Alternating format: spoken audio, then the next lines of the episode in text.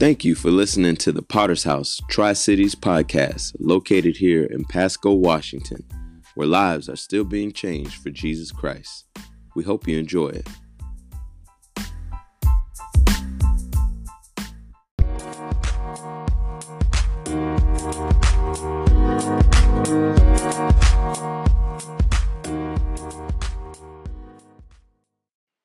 I want you to ask yourself a question. Ask yourself, a hundred years from now, will it even matter, amen, that I was born?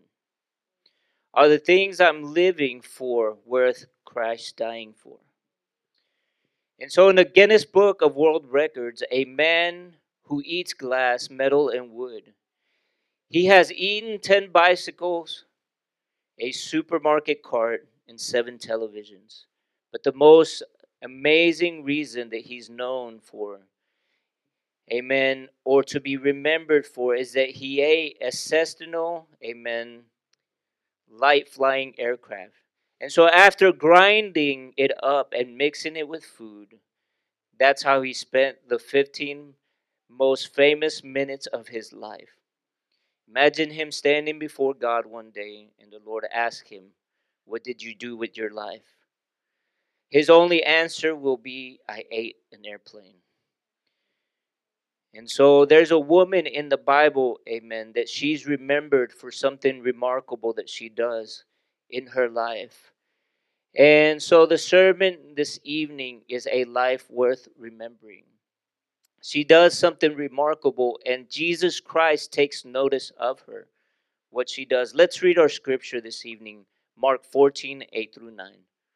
She has done what she could. Assuredly, I say to you, wherever this gospel is preached in the whole world, what this woman has done will also be told as a memorial to her. Let's pray this evening. God, we pray that you would move by your power and your spirit, Lord God, that our lives would count upon this earth, Lord God, that we would re- be remembered, Lord God, for giving our lives for your kingdom, laying it down, Lord God, for your holy glory, Lord God, that people may come to know you, Lord God, for what we have established, Lord God, in our lives, Lord God, your presence, Lord God. In Jesus' name we pray. Amen. Hallelujah. And so, a life worth remembering. And so, the question is this evening how will you be remembered? What kind of legacy, amen, will, will you leave your family? Amen. And so, the gospel tells of a woman who lived a life worth remembering. And so, Jesus was dining at the home of this man named Simon. And Simon was a leper. And so when the woman approached with an alabaster jar, amen, with costly perfume, she broke the jar and poured the perfume on Jesus' head and his feet. And so lovingly, amen, she wiped, amen, his feet with perfume, amen, and wiped it with her hair, weeping as she did so. And so Jesus, amen, of aware, amen, of what was to come, accepted it as his atonement for her for his burial. And so others who were present, including the disciples, were bothered by what this woman did. Some questioned it was a waste of money. It was a waste of perfume. Amen. It could have been sold to be given to the poor. And so in Luke 7:38, she stood at his feet behind him weeping, and she began to wash his feet with her tears, and wiped them with the hair of her head, and kissed his feet, and anointed them with fragrant oil. And so, in that one verse is a list of five things that she did for Jesus. And they all regarded his feet. She stood at his feet. She was waiting for him. Amen. She was waiting, amen, to see what Jesus was going to do. She, she was there, amen, at Jesus' beck and call. She washed his feet, amen. How many of us know to wash somebody's feet takes humility, humiliation? Amen. And so she had a humble spirit. Amen. And she dried her hair, I mean, he, his feet with her hair. That also takes humiliation. kissing his feet also. Amen. And she anoints his feet with this fragrant oil.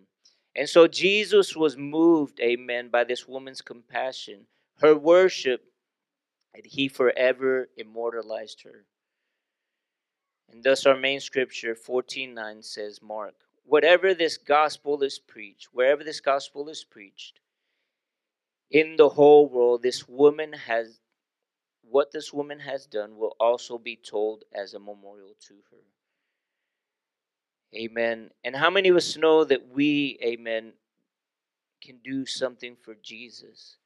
Not that we do something for Jesus, amen, for him to exalt us, amen, but we do it with a willing heart.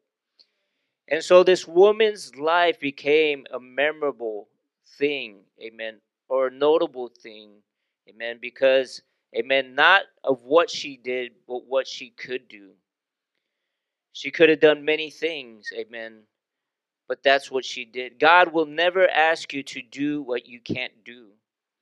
If He asks you for something, it just means He's already put it in you. He's put the ability, amen, for you to do what He's asking you to do. God will ask you many things. Amen. I remember when God asked me or told me, amen, he, he didn't ask me, he told me, he says, You're going to preach. I said, No. But you know, as I followed God, you know, this this was a strong pull upon my life, and I was like, okay, God, I believe you, and I trusted Him. And don't insult God by telling Him that you can't do it. Amen. And so this woman not only did what she could do, but she also did it in the face of criticism. Jesus' host, amen, for the evening was a Pharisee. Luke 7:39 says this, this man if he were a prophet would know amen who and what manner of woman this is touching him for she is a sinner. Imagine her shame and her embarrassment. But I want to say it did not matter to her. While she was washing Jesus' feet, amen, others in the room called her a sinner. And so this was not news to her. She knew that she was a sinner. But isn't it amazing how many people will criticize you, amen, when you start doing something for Jesus? I remember, you know, in the beginning of, of my salvation, I started doing something for Jesus. And you would see all the critics rise up and criticize me. Why are you going to that church so much? Why are you so committed? Why are you so, so devoted? Come to my church.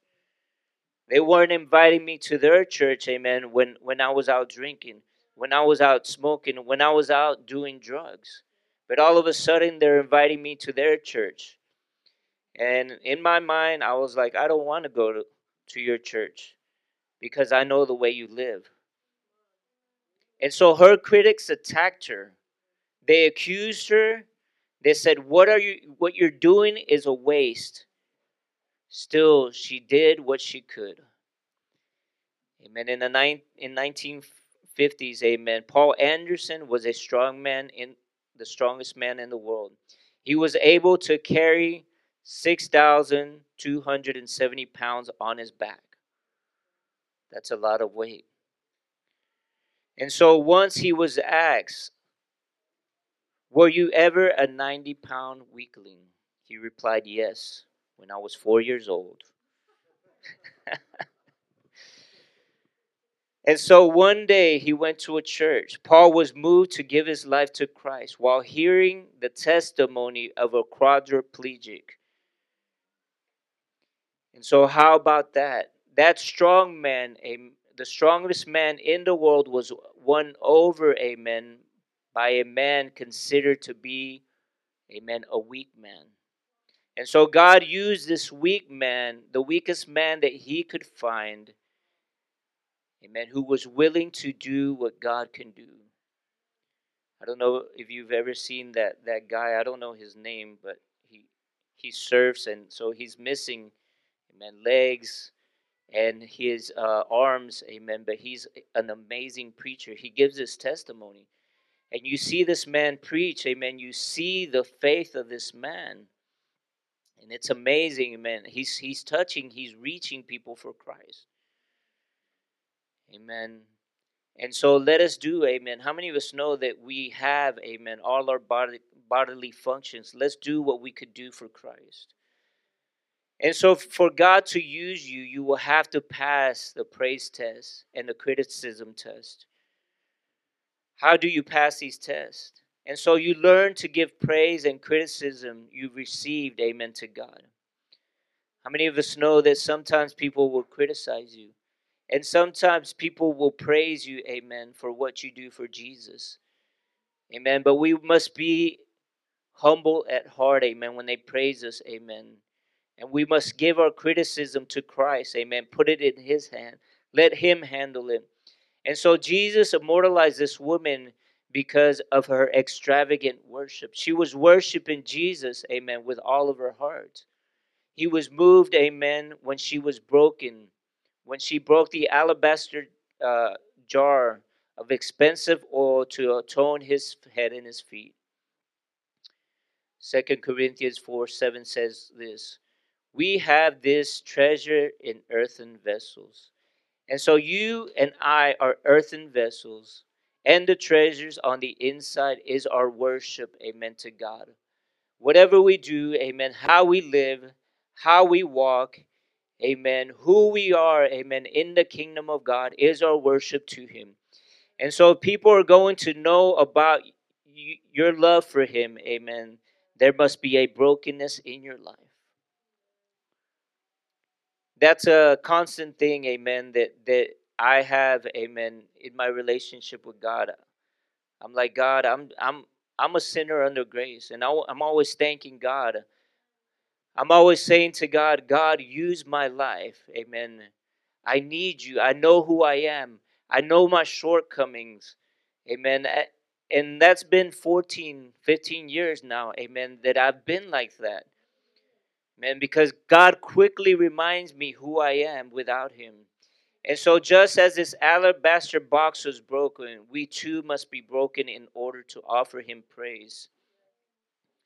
Many people will never, amen, live a life worth of remembering because they are not willing to be broken.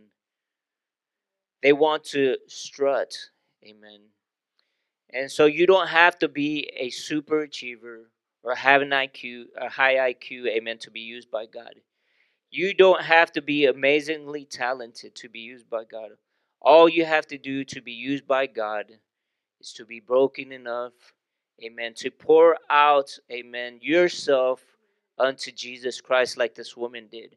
She poured out herself, and think about it. We're reading about her 2,000 plus years later. We're reading about this woman in the Bible because she came to Jesus Christ with a broken heart, with a broken spirit, and she was willing, amen, to give everything that she had to him. This was cost, costly oil, amen. It was a year's worth, amen, of uh, of her savings. Think about this, of her money, amen. It was a year's wage when I was when I was in Houston, Texas, I was making sixty thousand dollars a year. Think about me grabbing sixty thousand dollars a year and poured it all out into Jesus Christ. And that's what this woman did. Amen. She poured it all upon Jesus. And so the, Jesus immortalized this woman in the scripture. But we have to remember always, amen, to keep in touch, amen, with God's Spirit. In Luke 2, Mary and Joseph, amen, they were, amen, with their 12 year old son, which was Jesus. They had been in Jerusalem for the feast of the Passover. And so they were filled with religious activities for three days, full of what had happened in the temple. Amen. They started their way back home. A day into their journey home, they noticed that Jesus was missing. I left Ava in the car when she was little. Me and my uh, buddy, and in the church went to go eat. My wife told me to take Ava, and I left her in the car. And I remembered, and I ran out quickly. But they, but in our scripture, they're on their journey and they're a day without Jesus. Mary and Joseph frantically checked, amen, with all the relatives in their party, but Jesus was not found. And so the lesson, amen, here is that immediately after having such a tremendous spiritual feast, Mary and Joseph lost the presence, amen, of Jesus even as they traveled, amen, in a caravan with all these their religious friends and relatives who have joined them in this religious exercise, they lost, amen, their personal presence with Jesus. And so, even if you forget everything else, you must be, amen, very discerning so that you do not lose, amen, the personal presence of God's Spirit in your life. And so you cannot take, amen, his spirit for granted. And so when you're not in church or you're not in the temple, ask yourself, do you have, amen, his personal presence with you? Am I fellowshipping with him and taking him into my home?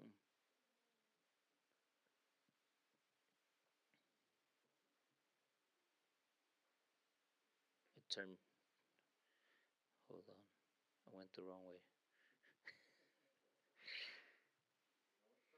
And so Joseph and Mary, amen, had Jesus with them in the temple, but they had lost him on the way home.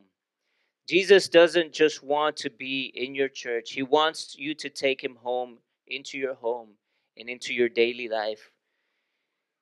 Amen. And don't start for home and lose this personal presence of Jesus Christ. And so the most unlikely person to lose Jesus Christ was Mary, his mother.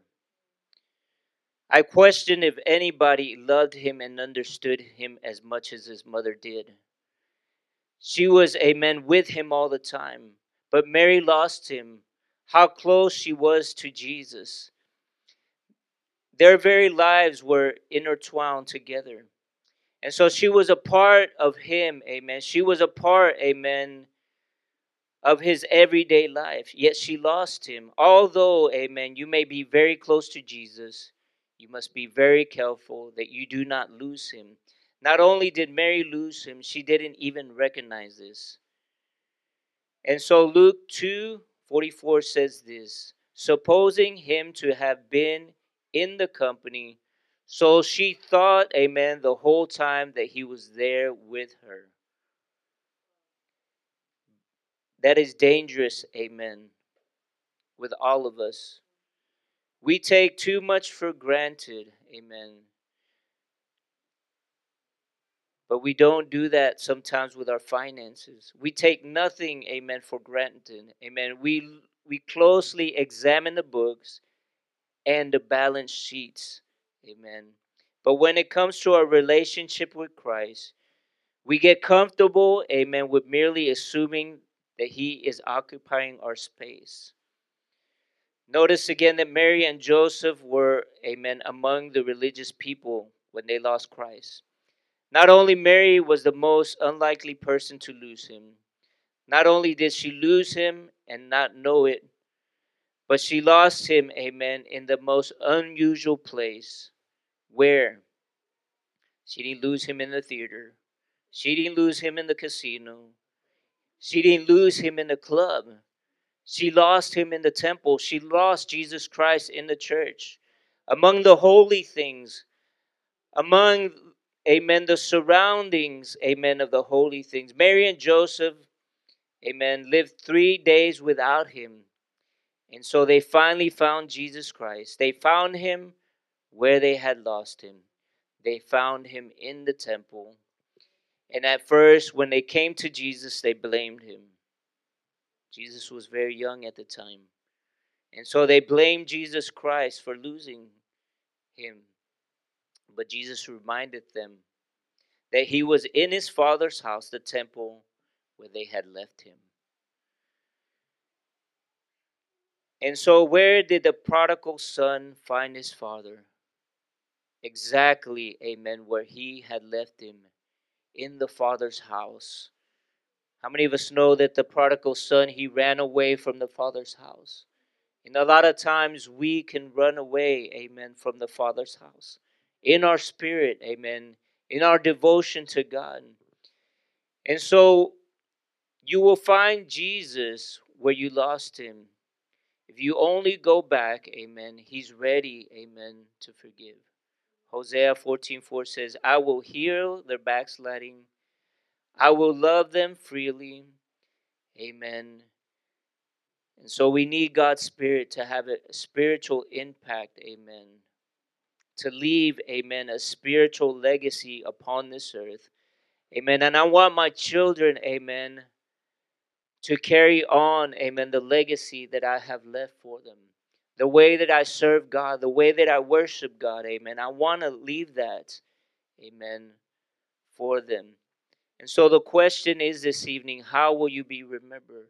And what kind of legacy are you building, amen, for the future? Can I have every head bowed and every eye closed?